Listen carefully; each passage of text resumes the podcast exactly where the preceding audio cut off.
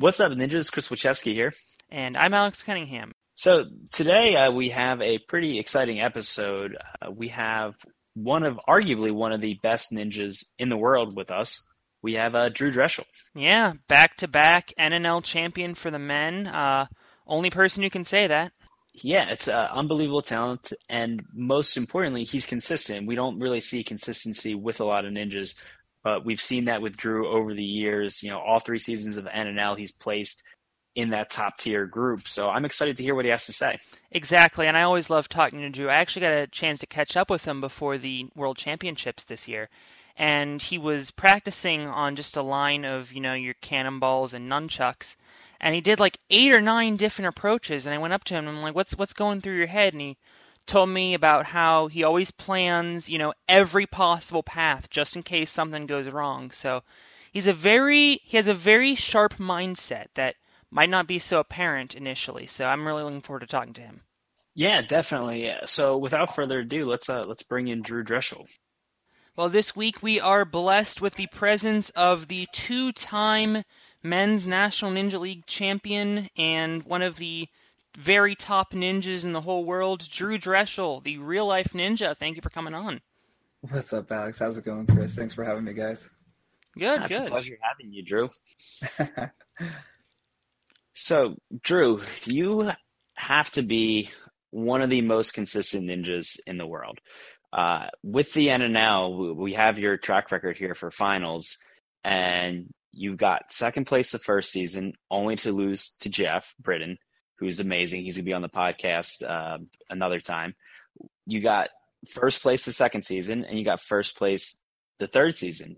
Do you feel like there's there's a lot of pressure on you because you know you keep performing so well, and there's kind of this high expectation for you now? Uh, I feel like there's been pressure on me for like the past six years now. Once people actually realized who I am, kind of what I'm capable of, and they've got their eye on me. I've, I've had pressure for the past six years. At this point, it's I guess it's expected or the pressure just kind of goes away once I'm competing just because I'm I'm so used to it, I guess. But I'm going to go out there, I'm going to do the best I can and what I've been training for years to do. So that's pretty much all I can hope for and ask for and I've been lucky enough to be as consistent as I can be. Yeah, and consistency, I, I, mean, let's talk about that for a second because it's such a hard thing in this sport because you, you only get one shot. A lot of times you're facing obstacles that you know may or may not cater to your skill set. And you know you could be feeling good you could be feeling sick. How do you stay consistent? Uh, because like you could anybody just have a bad day and you know not do well. How do you, how do you fight through that and stay consistent on these obstacles? Uh, i think most of it's going to come down to your preparation and talking specifically about the nnl um, there have been times where I've competed at some of the competitions and I was under the weather and I was feeling sick and it wasn't my best uh, my best competition, but it is training and that's definitely something that I'm going to take that experience with me moving forward is knowing how much can I push myself if I'm feeling sick and how much can I really get away with and what my body will do under these circumstances. And um, it's these little experiences that I will keep with me for, I mean, as long as I'm competing. So that way I know myself and what I'm capable of. Um, competing at my best when I'm feeling good, I know what I'm capable of. And competing under the weather, I know what I'm capable of. So when it comes to the finals, I feel like I am prepped and um, I, I know myself and I know what my training, where it has brought me. So obviously there's there's tons of pressure um, and th- there is that element of luck uh, with these obstacles how much of it do you think is you know prep versus luck? Like do you think it's like a 50-50 split? Do you think it's you know 80-20 like wh- where do you draw the line between like you know preparing for these tough obstacles and sometimes just getting lucky? So i think uh, preparation can be split into two different uh, attributes. There's like the physical um, preparation which is your training and then there's mental preparation now, within those two, the physical aspect and the mental aspect of doing obstacles or doing courses, that's when I would say it's about 80 20. And it's 80% mental and 20% physical. And I say this because there's so many obstacles that whether you can do it, it, you can be the strongest guy in the world and not know how to do any of these obstacles. And I would say you get through maybe 20% of them if you're lucky. Um, but if you are one of the smartest people in the world, you don't have to have nearly as much strength to get through 80% of these obstacles. And those numbers, obviously, depending on what obstacle we're talking about, but I'm speaking as a generic across the board, any obstacle at random, 80% mental. Uh, and that's mental preparation, thinking about what you want to do, how do you be efficient, how do you get through this, saving the most amount of energy, how do you get through this without using all of your energy. These are things that most people don't take into consideration, and I think your mental game is way more important than your physical uh, physical game. So we took a little poll around the quote unquote office um, before we came on, and we wanted to know if you had to pick one person, who would you pick as the top ninja in the world? And a lot of them picked you, so I wanted to get your opinion. If you couldn't pick yourself, who do you think you would put at the very top? See, that's a that's a hard question, and before I say my answer, I think I think most people consider me or pick me in something like that because I do competitions all over the world. I've done Sasuke, uh, Indonesia, I've been to Malaysia, I've gone to Australia. So I, I do travel the globe doing these competitions. And there aren't very many people out there who are traveling as much as I do or throwing up consistent top three, two, or one places at these these other TV shows, these other competitions worldwide. Um, but there are plenty of ninjas who I consider to be at the top of their game where if they were to travel and do these competitions that I'm doing, then they would be up there right with me doing the same things that I'm doing. Um, you got to say Joe Moravsky is definitely one of the top ninjas. Um, Adam Rayl is definitely growing and becoming one of these these top ninja athletes. He has a great solid athletic background and he's learning how to use his body more and more efficiently by the day like as the day goes on. We have so many ninjas who have the possibility to be considered the the best or one of the best in the world. The only difference is they haven't ventured out into the world.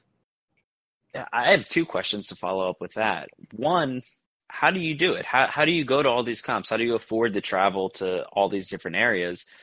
And two, why aren't other ninjas doing it? Um, I don't. I, I can't answer the why they're not. Maybe they don't have the same. I don't. I, I can't say that. Maybe they don't have the same passion, but this is definitely something that I I do as my my entire life. Like honestly, if I'm not good at ninja by now, I should find a new career because it's literally the only thing I do. I, I travel around. I build obstacles. I uh, I go to all the cities. I support my friends. All my friends are ninja. All my clothes are ninja. Everything I think or want to do or plan is ninja warrior related. Um, I am lucky enough to be uh, invited back to Sasuke uh, the past several years because of my performances.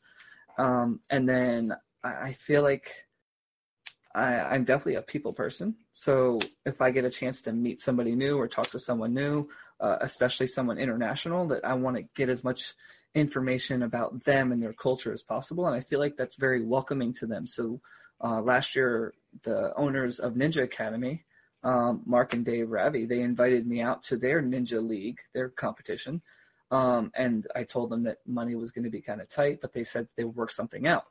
Um, so what I did was I, I did a couple workshops for uh, workshops for them. I taught a bunch of clinics and I did like meet and greets and I did everything I could to kind of help them pay for my travel out there and then make it worthwhile for me being out there. Um, so I think what my advantage is that because this is all I do and this is um, this is my life that I can afford to make these decisions knowing – that I don't have to take time off work or I don't have to worry about my job when I leave because my job is wherever I go. My job is ninja and ninja's taking over the world. So I guess I'm taking over the world. I'm just going to keep traveling around and hopefully meeting cool people and doing cool things and trying to spread as much of my experience as possible. And while I'm traveling, I, it's going to consistent, it's going to consistently um, help me improve myself and learn from more awesome people in which turn I, I take that information and I give it back to the next person. So I'm just going to keep snowballing in the right direction, hopefully, and keep getting smarter and stronger and um, keep passing on as much information as I can. So you meant I've heard you mention that ninja is your life a couple times, and actually, we the world was first introduced to Drew Drechsel through your parkour career uh, back on Jump City, Seattle which Correct. I was a huge fan of. I'm just wanted to throw that out there. Um, what made you go from parkour to full time ninja? Um, the easy answer is the community um, and the challenge for myself. But the long answer is I was doing parkour and trying to do. Um, I, I always, even since I was a little kid, I've always wanted to be uh, some sort of athlete, and I wanted to see a future in maybe baseball, and then possibly I saw a future in football, and then I wanted to get into stunts and doing like acrobatics, maybe Cirque du Soleil stuff. Like there was always something I wanted to do physically athletic to make my life and career out of and doing parkour and free running and, and then doing Jump City Seattle, I was kind of getting into stunts at the time and thinking about possibly moving out to LA or to somewhere in New York, maybe to somewhere where I can kick off my career in stunts and becoming a stunt actor. I've always wanted to be like a Vin Diesel um, sort of guy where I would do my own stunts and be on TV. But after Jump City had aired, um, I actually had gotten a phone call, and it was Flip and I both. I had gotten a phone call from some of the producers um, asking if we wanted to try out for American Ninja Warrior. Now, I'm not sure about Flip, but I had never heard of it before and I wasn't familiar with what Ninja Warrior was. So I asked them what it was and got some information. They told me it was an obstacle course and I'd have to fly out to LA in about four weeks and just, you know, run a course on Venice Beach. So I decided that it would be cool. I go to LA, meet some friends, hang out with, excuse me, hang out with Tempest for a little bit and, um, that was pretty much my plan. I had no idea that it was going to turn into what it did. I had no idea that I would be where I am today. And after running the course, like I, I, honestly don't remember my first run. I blacked out. I remember Jake Smith sitting on the bleachers with me trying to show me my run through his camera, and I don't remember my run. But I remember a little bit at finals, I remember falling and thinking like, this was really cool. How did I get so lucky to make it so far? Because I don't know what I'm doing here and then going through boot camp and then going to Japan, like the whole experience and hanging out with everybody and everybody was so welcoming that it was it was very unique. And that wasn't what I was used to since I grew up doing team sports. And within team sports, it was always very competitive against whoever you're going against. But within Ninja, it's really competitive against the course and everyone is working with each other to take down the course, which I think is really cool and unique. And that's definitely something that I enjoyed when it comes to sports and you really see that these days and especially through the show when that's when millions of people are they're exposed to a little bit of the culture that they may not understand that this ninja community is a tight-knit community. We're all pushing each other. We're all helping each other sharing our, our training secrets and what we do to become stronger and better and smarter. And that's not something that you see when it comes to other uh, other sports especially team sports. That's kind of what got me like involved with the sport was how addicting it was to, for me to challenge myself. But at the same time, it was so easy for me to progress so quickly because everyone else is looking to help everyone else. Yeah, and I want to touch on the the community aspect uh, because you have a unique role here. You are one of the best athletes in the world, and you're growing the sport by traveling to all these different comps. But you also have other roles in the community and growing it as well you own the uh, the New Era Ninja Academy and the Real Life Ninja Academy, and mm-hmm. you have a spot on the NNL board. What's it like for you to be able to grow it from the administrative perspective? Because that, that's a totally different role than growing it as an athlete. It is, and I honestly I try to give my input as much as I can because um, I, I really can't give any sort of professional standpoint. Like my experience, honestly, um, my, I should say my expertise just comes from my experience. And I just, I do have a lot of experience. Um, we talked about me traveling all over the world, so I get to see a bunch of different ideas and cultures and ninja in different countries. Um, and because of that i get to play on different courses and i get to see all these different obstacles and i have lots of competition experience. I've got lots of building and rigging experience. I've got lots of experience with different types of courses and different formats. So i've got a lot of uh, a lot of knowledge within ninja that's not pertaining strictly to uh, what we're used to here in in the united states.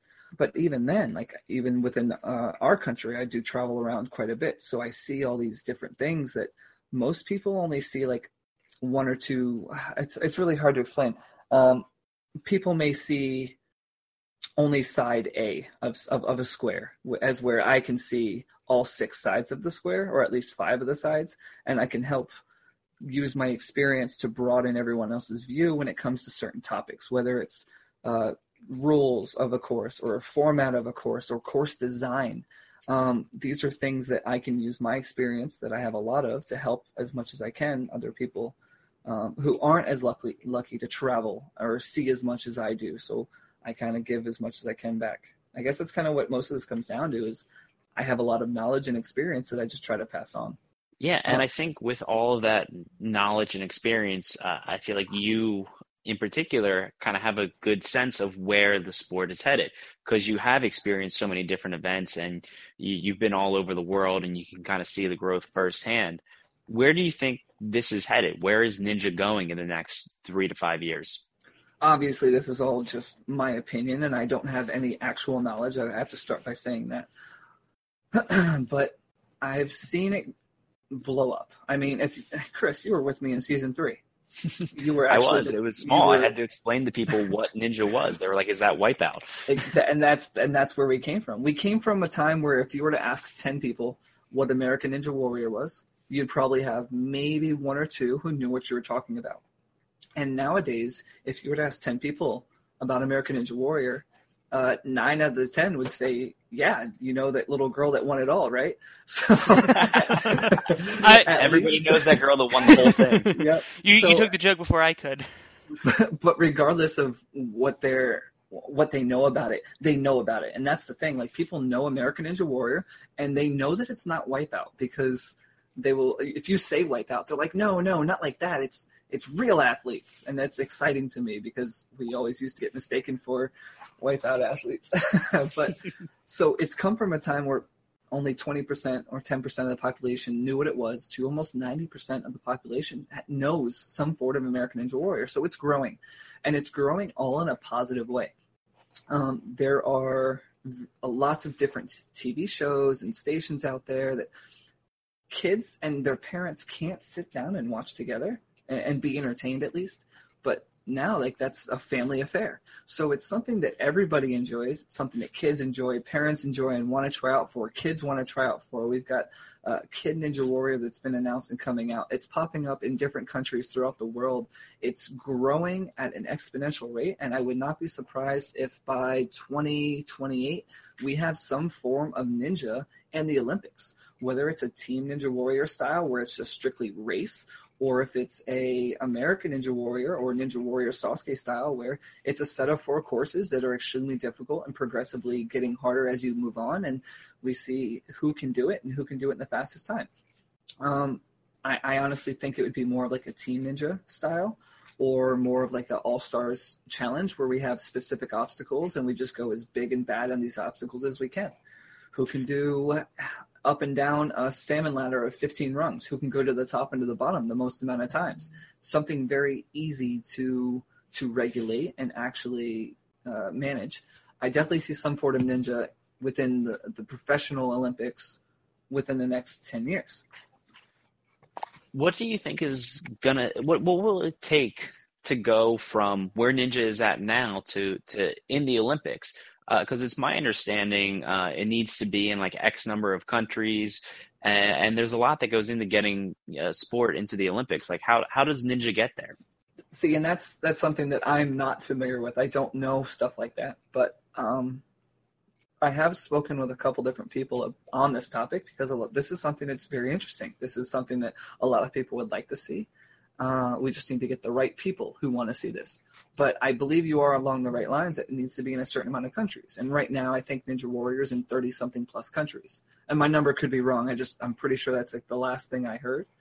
Um, and it is still constantly growing. So it's not just a certain amount of countries, but I think it has to be within a certain amount of certain countries. Um, certain countries who have some sort of political standpoint to make the decision of putting it within the Olympics. I don't think we're too far off, especially since like I think 2020 is already done and planned. 2024 is already in the planning and in the works, which is why I say 2028. I'm thinking within the next couple years we'll hear something about Ninja eventually becoming part of the 2028 Olympics, and I would I would love to see it. Just unfortunately, I'll be uh, I'll be a little bit too old at that time to compete. So unless they have a senior division, I'll just get to see it grow, which I'm okay with. You know, I think you're spot on with the growth of the sport, and I think you have a very unique unique vantage point in terms of being a gym owner, being a board member, being an athlete. What specifically are your goals, your individual tasks that you want to do to help grow the sport as far as it can go? I don't think I need to specifically do anything to help it grow. It's going to grow on its own. What I can do to help it along its way and keep it positive is to make sure that the gyms that I'm opening are still safe, and the number one priority is priority is the safety of the kids. If they're having safe, they will have fun. If they're having fun, they will get stronger. So I, I prioritize safety over everything. Kids are going to do this whether we want them to or not. They're going to be playing ninja. And I mean, how many times have you seen pictures or seen parents or talk to parents where their kids do the spider jump in the hallway or they jump off the couch or they build salmon ladders in the basement or backyard? Like kids are going to do this anyway. So my goal is to open facilities where kids can not only train the things they want to train and become their idols and their role models that they look up to, but they have a safe, controlled environment to do it at with proper staff who can teach them how to do it without falling so many times. I, I definitely think falling is a part of ninja. No one will ever tell me that it's not. Everyone's going to fall, and that's how you learn. But there are ways to do it safely so that when you do fall, you're not getting hurt or injured. So, my goal personally is to open facilities for kids to train at. And then I want to help push these athletes who want to push themselves. So I right now I'm working specifically with my team kids, um, and they're like the best of the best that I've seen, and they're going. A lot of them are going to be at the Kids Ninja Warrior thing, and I'm really excited to see how they do. But I want to work with people who want who had my same goals as a kid, who want to push themselves and see what they're capable of and push their limits uh, athletically. So these that's kind of my goal is facilities for everyone, and then specifically, I want to coach these kids to to their full potential. You, you talked about basically training, uh, training the kids, training the future generation. But I've listened to a lot of your other stuff. I've read your men's health article, and uh, you typically refuse to call it training. You, you, refer to it as playing, right? It is playing. It is playing. Um, so, so what what is the difference between between training and playing for you? Um, are you talking about me, or if I'm working with somebody else? Either or. Is there, is there okay. a different answer for uh, for two I, different people? I think so, and I, I, say I think so because I haven't really thought about this, but I'll tell you my my answers right now. For me, training is a little bit of everything. Training is cutting back your diet, watching your weight, a specific goal or purpose. So if I'm training for Sasuke, I'm not worried about stage one. I'm not worried about stage two. I'm worried about stage three, specifically crazy cliffhanger and vertical limit. So I'm going to put my heart and soul for a certain time period within uh, a month, two, three months out of whenever I'm going to compete into doing these specific tasks. Now, when it comes to training for ninja, I don't train for ninja. I play. And that's going to be better for me overall than just training. Let's say I'm going to do rope today. I'm going to do nunchucks tomorrow. I'm going to do cliffhanger today. So being overall and that like being an overall athlete and doing ninja or getting ready for just ninja in general, um, I think it's better to play. I think it's better to have fun with what you do. Because if you go into something with a, a specific task or a goal, like when I go in to train for Sasuke and I'm doing only vertical limit and only cliffhanger, I'm maybe going to get an hour out of my hands. And that's it because then my fingers start hurting and then i need to be careful not to uh, pull any tendons again or, or cause any serious damage to my fingers because i'm going hard i'm pushing my body and i can't do it more than an hour. Not if i'm going to do it for a couple days in a row or a couple days throughout the week. However when it comes to training or playing for ninja overall i can use all parts of my body and I can last seven, eight, nine hours throughout the day. And I'm having fun with what I'm doing and I'm not going all out and going so hard. Does that make sense?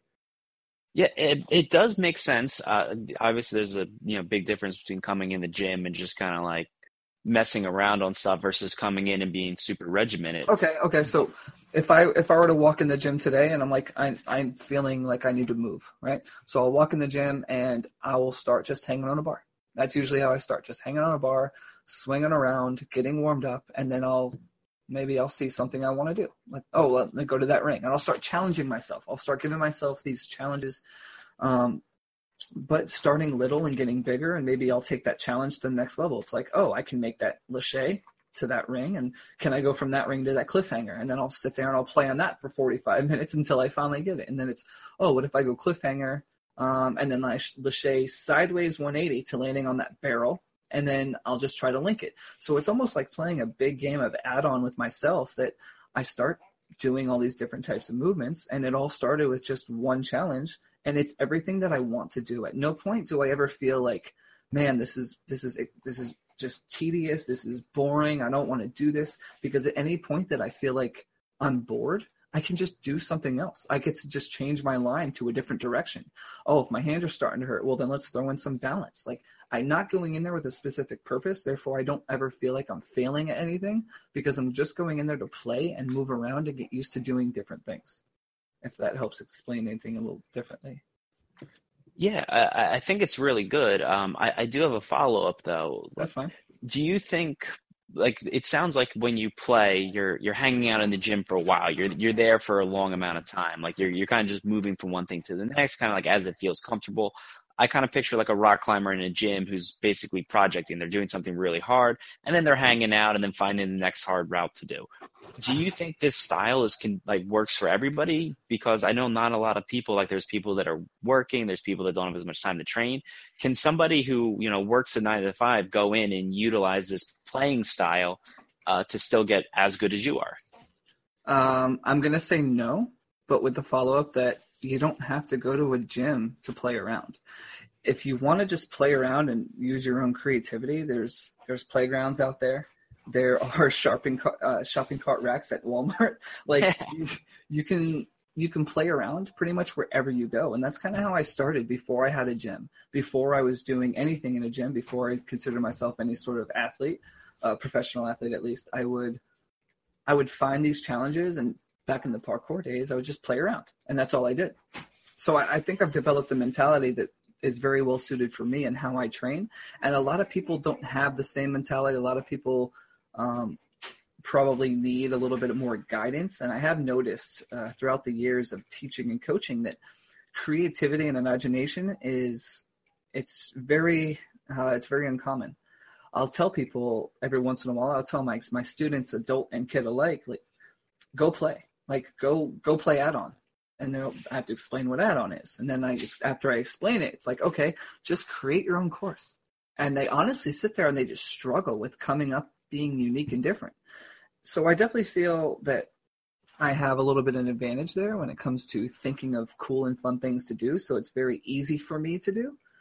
Um, but I feel like it's important for other people to learn how to do that as well. So they don't have to go to a gym. Like if you're at home right now, Chris or or Alex, and you guys wanted to do anything, if you felt like you needed to move, do you have anything in your house that you can hang on? Do you have anywhere around you or around your house or around your community that you can just go jump or move? I mean, I have a pull-up bar and a little playground at the end of my street, so I I try so, to utilize those as much as possible. And when was the last time that you just walked to that playground or started jumping around? Like a day or two ago. That's that's really good, and that's actually a very surprising answer because typically most people don't have anything like that, or they don't know about it, and they don't ever utilize it. And I think it's it's good to just go play and have fun. But Chris, to answer you, I don't think it is for everybody, and I think there are times where people may need a little more guidance until they get comfortable with their limitations to be creative. I think it's very hard to be creative if you don't know what you can or cannot do. And if you don't know all these cool things that your body is capable of or all these cool things that you are capable of doing. Um, and that's probably where going to a movement lab or real life ninja academy is very helpful because then you hang out with awesome people who do awesome things. And so I was going to ask with this, with the, the, the playing train, training style, when somebody goes to a class at real life ninja, are, are they going to be playing or are they going to be training? What what format do you have for your classes over there? So for the adults, it's uh, very similar to an open gym, but I will never call it an open gym. I have certain obstacles that are on for the night that are properly matted, and they, uh, if it's your first, second, or third time, to get familiar with the environment, to get familiar with people so that you don't walk in there feel like you're all alone. I will always pair them up with a coach. So new people will always be with a coach and always be with someone who knows the environment and they'll take you around and they'll show you how to do this obstacle and how to have fun with it, but it's very free. It's it's not strict. If you want to spend the entire hour and a half at the pegboard because you really are enjoying it, I'm not going to tell you no. Like you're there to have fun. You're there to enjoy yourself. And if you want to get a workout, that's a huge bonus, and you will get stronger and smarter by doing so. But I want to make sure that everyone's there having fun. So it's very much similar to a um, to the playing aspect. Uh, but when it comes to the kids, that's a little different because you know, I'm sure you understand. Kids don't have that one track mind where they can just go in and, and be safe. I mean, when I say one track mind, I mean they want to go and do everything all at once and they're going to be all over the place and it's just too chaotic and too crazy to have 28 kids running around in such a small space where to be honest the obstacles are dangerous. We can't say they're not. If you don't know what you're doing and you do them improperly they're dangerous to you and everyone around you. So we have a very more structured class for kids where every week there will be different obstacles they get to play on and it, they're only going to be at a station for maybe eight to ten minutes um, playing on each of these obstacles. So it's very fast paced. They get a chance to touch everything and play on everything. After a couple weeks kind of touch and feel what the like what the kids are enjoying and uh, uh, they tell us what their favorite obstacles are. And once we hear back from them then we set up a course during week five or six and they get to play on all their favorite obstacles again but as a course format. So it's still encouraging them to test a bunch of stuff and they get to play on the things that they want to play on, what they really enjoy. And they're kind of learning how to be progressive with each of the obstacles, but that comes down to coaches, which is that's a whole other subject. Having the coaches uh, teach the kids how to be progressive with each obstacle so that even if little Jimmy is really struggling at a pegboard, but then you have uh, Jamie over here is crushing it. Jimmy can feel challenged doing a pegboard, and Jamie can let's see how many times she can make 15 moves or see how quickly she can do it. Which they're both being challenged, but on totally different levels. That way, no one kid is ever feeling like he's left behind. Does that make sense? And that's something that's very, very important when it comes to dealing with kids. Is you want them to have fun. They are there playing and I think if you keep it fast paced, it still seems like it's playing for them. But we are controlling, um, we're controlling their safety, so they're not just running around all over the place. Yeah, you're exactly right, and I'm glad you brought this idea of playing up because I've had the opportunity to watch you both in practice and in competition, and I've always viewed you as a very methodical ninja. You always have a very calculated approach to obstacles. So, how do you balance the idea of playing and the idea of calculating the best route on an obstacle being more methodical?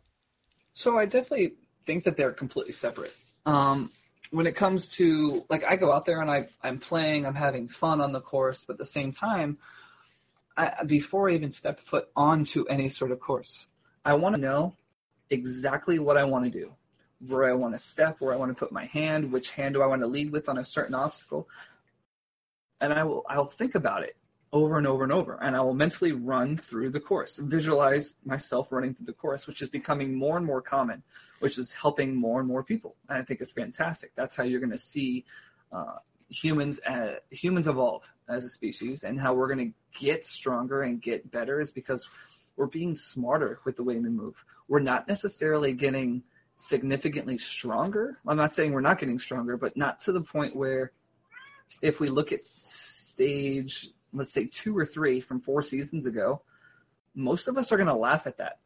And it's not because most of us have gotten five times stronger, it's because we've gotten five times smarter. We understand what switch grip is. We understand how to think about the course before we step out there. We know how to move certain ways that make obstacles now easy. If we take the wing nuts, for example, last year the wing nuts were brand new. No one has seen them before, and a lot of people really struggled because it's not something that people had an understanding of where to put their where to put their body or how to move or what to do and how to swing. Now everyone's had a chance to play on wing nuts. Everyone understands the motion that your body should be doing and how to catch it and what to release. So wing nuts are no longer hard. Is it because people got stronger? I don't think so. The wing nuts don't really require strength. They require you hold on. It's people got a better understanding of the technique. And there's dozens of obstacles where people got a better under, better understanding of the technique. Um, and I think that's just it's something that we will constantly see moving forward is the people who can figure this out sooner are the ones who are going to excel. And I think that I'm lucky, one of the lucky ones that I, I sit back and I ask questions and I work backwards. Where if someone's having an issue with something, I will ask why are they struggling? Uh, what's what's the issue? How did this happen? What went wrong? How do I fix it? And I'll just ask myself these questions, and I'll answer my own questions. Um, there are I can't give an example. So I was going to give a really good example of an obstacle that gave people a lot of trouble. However, the episode hasn't aired yet, so I can't talk about it. Can you give me an example of an obstacle that's given people trouble this year that's brand new, that's already been shown? Did they show tuning forks yet? Yeah, they showed tuning Oh, forks. Doesn't Okay, let's talk, let's talk about the tuning forks. Unless you had one, Chris. Nope, that's fine. Cool. So I'm watching the tuning forks, and I saw like three or four people in a row fall on the tuning forks. Now this isn't on the show. This is in, like being there. So I don't know who they. Sh- I haven't seen that episode. I don't know who they've shown or not. But I was noticing that almost every single person that was falling on the tuning forks, and I mean like 99% of them, after they took their second step, they knew where their third wanted to be, but they already started looking at the platform, and they weren't looking down. So I know that anyone who wants to do the tuning forks, and if I'm ever going to go on the tuning forks, and I'll never know because I didn't get a chance to do them, but if I was going to do the tuning forks, don't look up. Like you know the mat's going to be coming, you know the pad's going to be coming. That's common sense. You keep moving forward, you'll eventually be fine, correct? But everyone kept taking their eyes off of where they were stepping, which they should know that even after stepping on the first one of the three, there's three sets of two. After you stepped on the first one of each of the three steps, the second one was probably not going to be where you think it is because it's going to move. And if you go back and watch the replay, guarantee you they're all looking forward. They're not looking down at their feet, and their feet just completely miss. And that's something that I was able to figure out after like the third or fourth runner falling on it. And I'm curious as how many people out there realize this. That's uh that's some really impressive insight to be able to notice, you know, that little detail, um, and to figure it out, you know, within just a few runners. Uh, Well, It- I remember being out there in the the like the warm up area, and they had a monitor for the contestants to watch. I say contestants, um, and I was telling people like, just please look down at your feet. That won't be an issue. And people would say, "Oh, it's moving," and well, of course it's moving. That's how it's designed to go. Um, like it's designed to move, and people are arguing. And like, I'm not going to sit there and argue. Like, it's just my opinion, and I get that. But typically, when it comes to movement, I, I feel like it's a good idea to listen to someone who has gotten I don't know, who's proven their success or proven that maybe I know what I'm talking about. Um, but I'm not going to argue with anybody. And if they're telling me that that's not the reason, then be my guest and prove me wrong. That's fine. But I'm telling you that if you're not looking at your feet, how are you going to guess at where it's going to move to? And slow mo, uh, the slow mo runs, and they would replay and they would show slow mo, and you would see that as soon as they took their second step and they knew they were taking their third, and they ex- anticipated the fourth would be there, they were already looking up. And it was just funny to me that people were not listening to my advice, and they continued to just continue, continuously fell. well, And I, I could think do nothing at that point but just laugh a little bit. I think it's interesting. Um, you talk about uh, listening to advice and stuff, and uh, one of the things that you do is you will run the course with headphones on because you don't want to listen to other people shouting from the crowd, and I, I think that's a fair a fair thing to do. I, I think not as many people know about you, but can you give us a little more insight into you know running with the headphones on and why Sure. you want to block out that noise? we had just talked about um, recently that I like to plan everything I want to do before, uh, right? So uh, I go into the course with a plan, and if I'm doing my plan and someone else tries to tell me what to do as far as rushing my time or gets me out of my rhythm, it's going to throw everything off. If I'm expected to get to a certain point by a certain time, and I get there earlier, I know I can take more of a rest, and that's my chance to take more of a rest or if i get there too if i get to a certain point too late i know that i shouldn't rest. I need to move. So people telling me to hurry up or slow down is it's really going to mess with me. Like because it's it's not their like they're they don't know what i want to do. They don't know where i want to be at a certain point and i have checkpoints throughout the course that i want to hit uh, to keep on pace either if i'm going hopefully for the fastest time um, or if i'm going just to clear. And people don't know if i'm going for time or if I'm going to clear or if I'm just trying to get to a certain point by a certain time to make sure I move on. Like people in the crowd don't understand that. So Now- why would I want to listen to them? do you ever think that you potentially miss any good insight or info from from the crowd? Do you, do you ever feel like you know having the headphones on, you miss like a key thing that you wish you knew? Um, could you give an example at something that I could miss? Because I don't think so. What's Uh, what is the general public in the crowd going to know that I'm not going to understand or have a chance to think about that I would want to change in the middle of my run? I uh, I'm going to use uh, my run in Philadelphia qualifiers or Philadelphia finals as an example. Uh, I had a tough obstacle with the Rolling Thunder. You made it look easy. It was tough for me, and uh, I knew that it was going to be a challenge to get through it. So uh, Henry Ferrarin, he's big friend, big ninja of mine. We train Mhm. together a lot, and I told Henry he's got this loud booming voice. I'm like Henry, Mhm. I'm just going to turn my head down. I'm going to start turning that wheel. You shout to me when I'm done. And I used that to get through the obstacle much faster than I did the previous night because I was able to just focus on turning and moving, and I knew when I was complete. Excellent. Now, what happens if you couldn't hear Henry? What happens if what happens? I would if have Henry, ran right into the end of the track. what happens if for some reason Henry wasn't on the sideline? They wouldn't let him through. What happens if you couldn't hear him over the crowd? What happens if he, maybe he wasn't paying attention or he told you to stop too early or maybe he didn't tell you to stop enough? And that, these are questions that I'm not judging your decision. I think it's really smart. I think that's huge. Um, would you like to hear what I did for Rolling Thunder? yeah, I would actually. I'd love to hear your insight. I watched several people go on Rolling Thunder and I counted how many hand movements they did. Not necessarily rotations, but how many movements did they, how many different slots did they touch? And I counted, and it was an average between 21 and 25. So I made sure to get to 22. I took a peek down, didn't like my dismount, so I took two or three more moves and I dismounted right away. I knew how many moves I would have to take on Rolling Thunder, and I gave two or three extra, give or take, um, to account for whether it wasn't set in the right spot or to, or it was my first time on it, so I didn't know how I was going to feel, um, or if I wasn't comfortable with the dismount, knowing how heavy it looked and how it was, the wheel was actually swinging people as opposed to you trying to swing on it.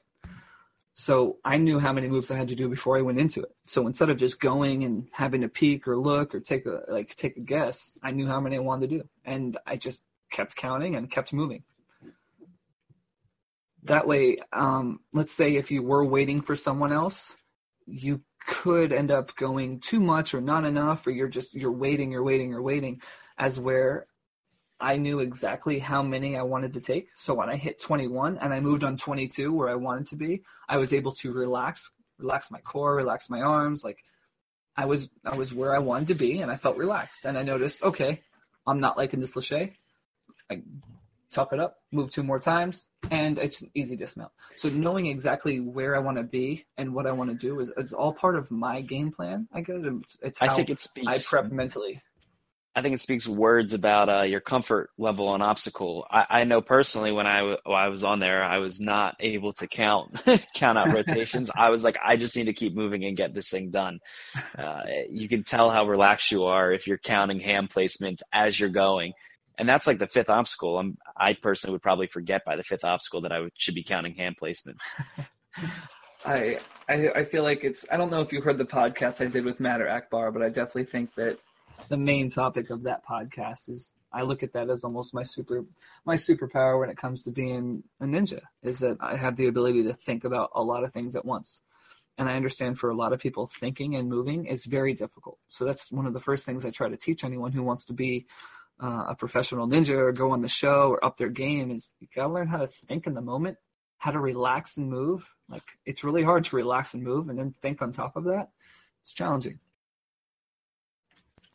There's one obstacle in particular I want to ask you about in terms of this idea of strategizing each obstacle beforehand.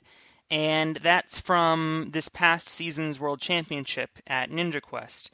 Mm-hmm. The second obstacle of the first stage was called Bazooka Go, and it's for the people that haven't had the chance to see this yet. It's running down this really long trampoline.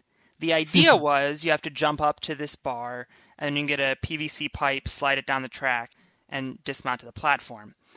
You skipped the PVC pipe entirely, jumped all the way across, somersault, landed on your back on the platform, raced off to the next obstacle. You ended up with the fastest time by about eight seconds, I think. You ended up clearing with about 35 seconds left. So time was not an issue at all. What factored into your decision to go for that skip? Um, I look at it as a first of all risk versus reward. Um, the risk of something like that, like the risk of something can go wrong, was much more minimal to the risk of doing the obstacle like it's supposed to be done. Uh, jumping off a trampoline, clearing a gap, and landing on a mat seems way easier for me and a lot less moves where something could technically go wrong than jumping up to a bar and then having to do all these other hand motions and then get off the bar. Like there's a lot more involved. Uh, there's more movements where something could go wrong. And I hadn't made that decision until I watched Ethan Swanson. He was the first one to do it. And I know Ethan, and I've, I've trained with Ethan a little bit, and I'm also very, very familiar with what I'm capable of on a trampoline and flips and awareness. And I watched him do it, and he made it look so easy. And I'm not going to say that anything he can do, I can do, but watching him move, I was able to, uh, I was able to put myself in his shoes. I was able to watch him hit the trampoline, watch his body fly through the air, watch where he ended up, and then how effortlessly it looked. It took almost nothing other than maybe possibly knocking the wind out of him. It, it, he made it look easy and it was quicker and it was effortless. So I decided that's what I was going to do. Obviously, you spend a lot of time analyzing different obstacles, trying to figure out what's the easiest path. Uh, you really, your focus is very strongly on the obstacles. Are there other aspects of competition prep that you focus on besides the obstacles? Is there like a certain diet that you do? Is there a certain, you know, sleep pattern? Is there like a pregame ritual where you're playing like League of Legends beforehand to get your mind relaxed? Like like what do you do before the comp to prep? Someone's asked me this recently. I honestly don't have any superstitions. I don't have any like real prep. I would say typically on competition days, I don't do it on purpose. I just I don't eat a lot. I think I get nervous, so I don't I can't eat when I'm nervous. And then after I compete, my body's really hot and overheated, so I can't eat even after I compete. So I'll go probably most of the day without any food, and that's just that's just a byproduct of me competing. It has nothing to do with me like oh I'm to lose weight, I'm to be light. I just I can't eat. Um, but I, I think it depends on the competition as where if it's an NNL, like don't take this the wrong way, but it's just for fun. I'm going out there to have fun. I'm going out there to challenge myself and meet cool people and do cool things. So I'm not going to take it too seriously as where I'm going to train months for it. Like the show is a million dollars if you win. That's definitely something I want to train for. Sasuke is total victory and first American to win. Like that's something I'm going to train months for. So NNL is it's for fun. I look at that as a good way to challenge myself and improve myself as an athlete and learn. And if anything, use that as a, uh, a stepping stone or a learning curve or training tool for bigger competitions that are literally life changing.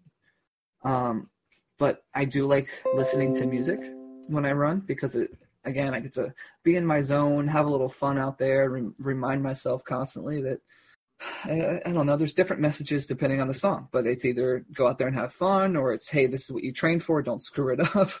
Um, it depends uh, on kind of what's going on.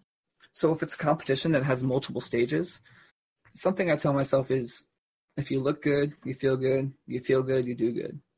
So before I compete in bigger ones, like before I go to Sasuke or the TV show or NNL finals, I even think I, I got a haircut because get a good hair, get a good, get a new haircut, you feel good, right? You look good, you feel good, you feel confident, you do good. If I run stage one, the fastest time, everything goes according to plan. I'm coming out of stage one with such a confidence in my ability, and that confidence is going to carry over to stage two. And it's not only going to carry over to stage two, but I'm going to be the last person to run on two. I'm going to know what I have to do, know what I have to beat, know where the, the, the bar is set, and with that extra confidence, I'm going to feel better about running stage two. And hopefully it carries over to three. So it all starts in stage one, but it all starts with the haircut going into stage one. I think that's uh, that's super awesome insight. I'm sure the listeners are going to be super stoked to hear, you know, how Drew prepares and what Drew does training wise. Uh, I, I, I really think that's why people are going to be be tuning in is to figure out, you know, all Drew's secrets. so for the other, you know, for everybody else that wants to, you know, follow up on you and you know see what all the stuff that you're doing, uh, where can where can people, you know, uh, find Drew Drechsel? Where can they see what you're doing on the reg? I mean, I'm, they- I'm prominently on Instagram. I mean, some of my stuff will go to Facebook or Twitter, but I'm on Instagram. Find me at Real Life Ninja on Instagram, one word. and if people wanted to go check out the gym and see this playing training style, uh, where can they find that information? Uh, hop on Google, type in New Era Ninjas. We're here in Hamden, Connecticut. Or you can type in Real Life Ninja Academy, and that's in Windsor, Connecticut, with a couple more locations opening soon. Cool. And, And is there anything else I- that you yeah, want to plug? may I, may I? If anyone out there, I'm looking to franchise, and I need staff, I need investors, I need people who might want to run or manage a gym. I'm hoping to move to Florida by the end of this year, so I'm going to open up a new gym down there as well. But wherever you are, I'm looking to open these gyms throughout the country, and I would love to get kids in a gym learning how to be ninjas. So yeah, just send me an email, uh, real life ninja dd at gmail.com, and let's open some some academies. Awesome, Drew. Well, thanks for coming on to the podcast. Uh, we definitely appreciate it over here. Yeah, No thank problem, you, Chris. thank you so much. I can't wait to go back and listen to this. Thanks, Alex. Thank you, Chris. It was nice talking to you guys. I appreciate it. Yeah, for sure. And that was Drew Drechsel. Such a great interview. I can't wait to go back and listen to that like three or four times. I know. I feel like he had some really great insight into training, training versus playing, and kind of like the mindset of being a ninja. I, I think it's going to be a really great podcast for people to listen to that want to get involved. Exactly. And as somebody who's trying to take his training more seriously, that's a lot of great advice that I'm really going to take to heart. So, speaking of taking training seriously, we have one of the most serious international competitors. I feel like nobody takes Ninja more seriously than Perry Osterley, and he's going to be on the show next week. Exactly. He's been all over the world, America, Japan, lots of different countries in Europe. He if you ever want to know anything about Ninja or Sasuke, Perry Oosterly's your guy. Yeah, he's the dude, and I'm excited to hear what he has to say uh, next week. So remember, guys, you know, tune back in, hit that like button, hit the subscribe button, come back to our uh, website and check it out. And don't forget to follow us on Facebook and Instagram. We're at National Ninja League both places. And we have the nationalninja.com website where you can sign our waiver and come compete for yourself. Awesome. Well, thanks for tuning in, everybody. We'll see you next time.